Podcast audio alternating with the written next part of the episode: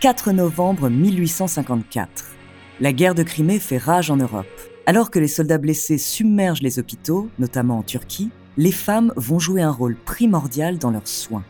À leur tête, une dame qui a tout simplement révolutionné les pratiques médicales. Son nom, Florence Nightingale. Entre observation et réformes avant-gardistes, découvrez sa true story.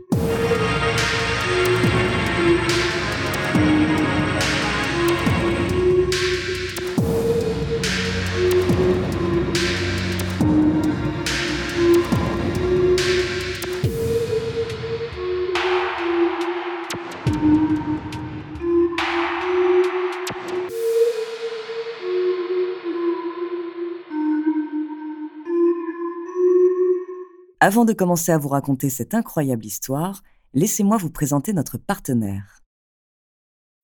When you need mealtime inspiration, it's worth shopping Kroger, where you'll find over 30,000 mouthwatering choices that excite your inner foodie. And no matter what tasty choice you make, you'll enjoy our everyday low prices, plus extra ways to save, like digital coupons worth over $600 each week. You can also save up to $1 off per gallon at the pump with fuel points. More savings and more inspiring flavors make shopping Kroger worth it every time. Kroger, fresh for everyone. Fuel restrictions apply.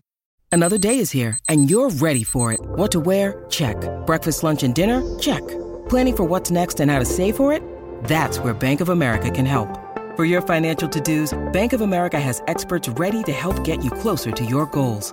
Get started at one of our local financial centers or 24-7 in our mobile banking app. Find a location near you at bankofamerica.com slash talk to us. What would you like the power to do? Mobile banking requires downloading the app and is only available for select devices. Message and data rates may apply. Bank of America and a member FDIC. Bonjour, ici Andrea Brusque, bienvenue dans True Story. Aujourd'hui, je suis très heureuse de vous raconter cette histoire parce qu'il est rare de parler d'une infirmière célèbre. Et pourtant, la fameuse Florence Nightingale a absolument révolutionné la profession. Nous sommes à la fin du 19e siècle, période pleine de révolutions. En voici une grande. Florence Nightingale est née le 12 mai 1820 à Florence, en Italie. C'est sa ville natale qui lui inspirera son nom, une tradition plutôt peu répandue à cette époque. Ses parents, qui sont tous les deux assez riches, partent pendant pas moins de deux ans à travers toute l'Europe pour leur voyage de noces. C'est pendant cette expédition qu'ils donnent alors naissance à leurs deux filles, avant de rentrer en Angleterre en 1838.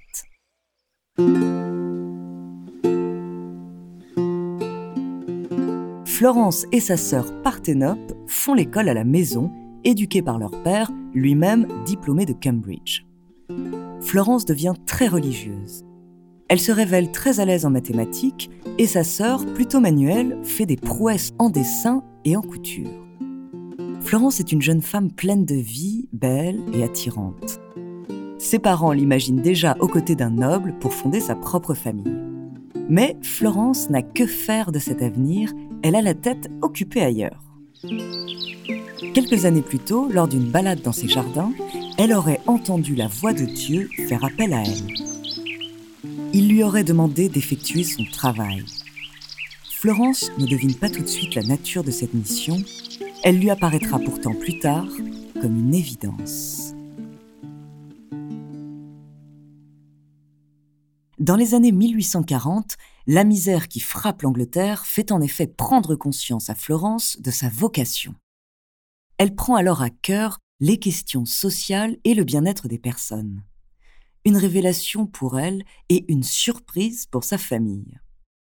Florence rend visite aux malades des villages alentours et observe attentivement les conditions sanitaires dans les hôpitaux. Elle souhaite alors se former pour devenir infirmière, mais ses parents refusent. Selon eux, le métier n'est pas approprié pour une femme instruite. À cette époque, celles qui assurent les soins dans les hôpitaux sont issues des milieux peu favorables.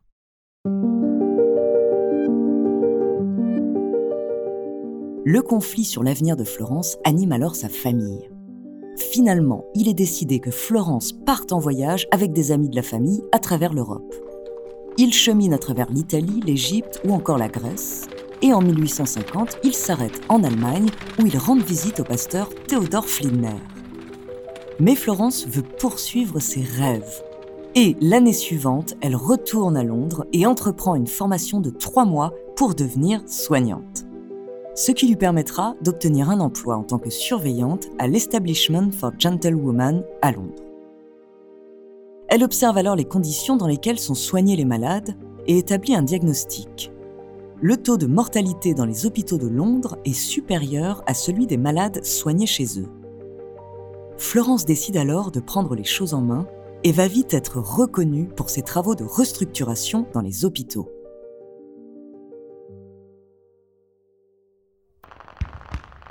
En mars 1854, la France, la Turquie et la Grande-Bretagne déclarent la guerre à l'Empire russe dans ce qu'on appelle la guerre de Crimée. Et en septembre, les Alliés remportent la bataille de l'Alma. Mais les soins apportés aux blessés sont dénoncés comme déplorables selon le Times.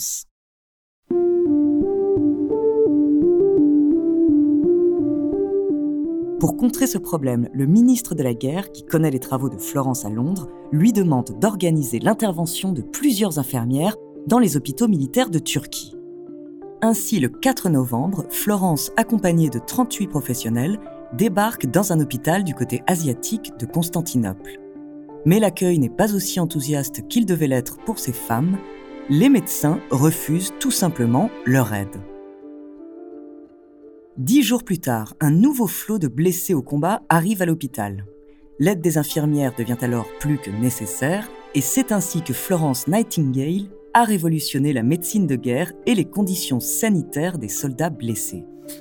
Florence écrit des lettres adressées aux familles des soldats de leur part, envoie leurs soldes et organise des salles de lecture.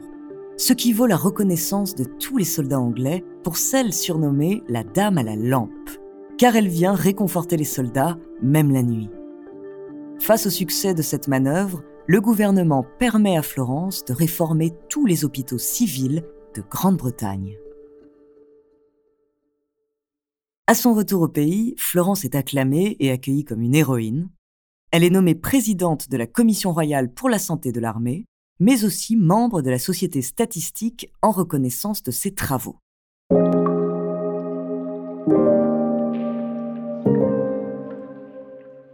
En 1860, grâce à des fonds récoltés, elle continue son combat en décidant d'ouvrir une école d'infirmières à Londres. Pendant un an, de jeunes femmes sont formées à ce métier. En parallèle, Florence écrit Notes of Nursing, un ouvrage qui regroupe les principes de soins de base en prenant compte du bien-être des patients. À ce jour, c'est son travail le plus connu, il a depuis été traduit en 11 langues et est encore aujourd'hui toujours considéré comme une référence chez les infirmiers. À partir de 1872, Florence consacre la quasi-totalité de son temps à l'organisation de son école. Elle est particulièrement proche de ses élèves et les infirmières diplômées sont ensuite envoyées dans tous les hôpitaux de Grande-Bretagne pour former le personnel soignant et à l'étranger pour ouvrir de nouvelles écoles. Beaucoup d'entre elles seront plus tard les pionnières dans le développement des soins, à l'instar de Florence Nightingale, à qui la reine Victoria décerne d'ailleurs la Royal Red Cross en 1883.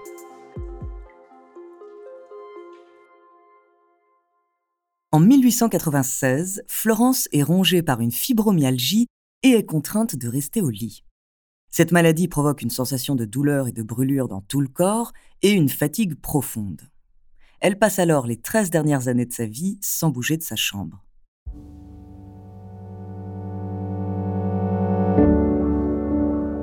Mais Madame Nightingale n'est pas pour autant oubliée des siens. Elle continue d'être gratifiée pour son travail. En 1907, elle est la première femme à recevoir l'Ordre du Mérite et en 1908, elle est gratifiée du Honorary Freedom of the City of London. Et alors qu'elle est âgée de 90 ans, Florence s'éteint chez elle le 13 août 1910. Selon sa volonté, elle est enterrée non loin de la maison de ses parents lors d'une modeste cérémonie. En hommage à Florence Nightingale, les 12 mai, jour de sa naissance, se tient chaque année la journée internationale des infirmières partout dans le monde et la médaille Florence Nightingale est aujourd'hui décernée aux membres du Comité international de la Croix-Rouge.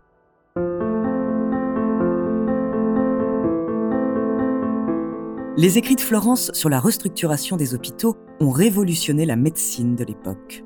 Et les pratiques proposées par Florence sont aujourd'hui encore mises en place dans les hôpitaux tels qu'on les connaît. Grâce à ces travaux, les conditions d'hygiène de vie dans les hôpitaux ont grandement évolué.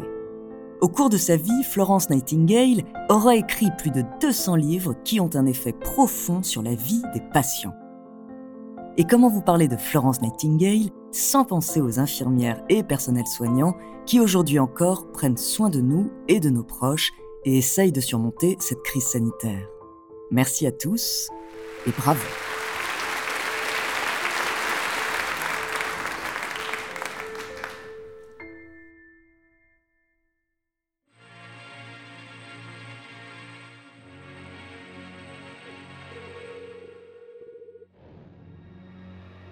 Merci d'avoir écouté cet épisode de True Story. N'hésitez pas à le partager et à laisser un commentaire sur votre plateforme d'écoute préférée. La semaine prochaine, je vous parlerai d'un chasseur de fantômes. En attendant, n'hésitez pas à nous faire part d'histoires que vous aimeriez entendre, nous nous ferons un plaisir de les découvrir.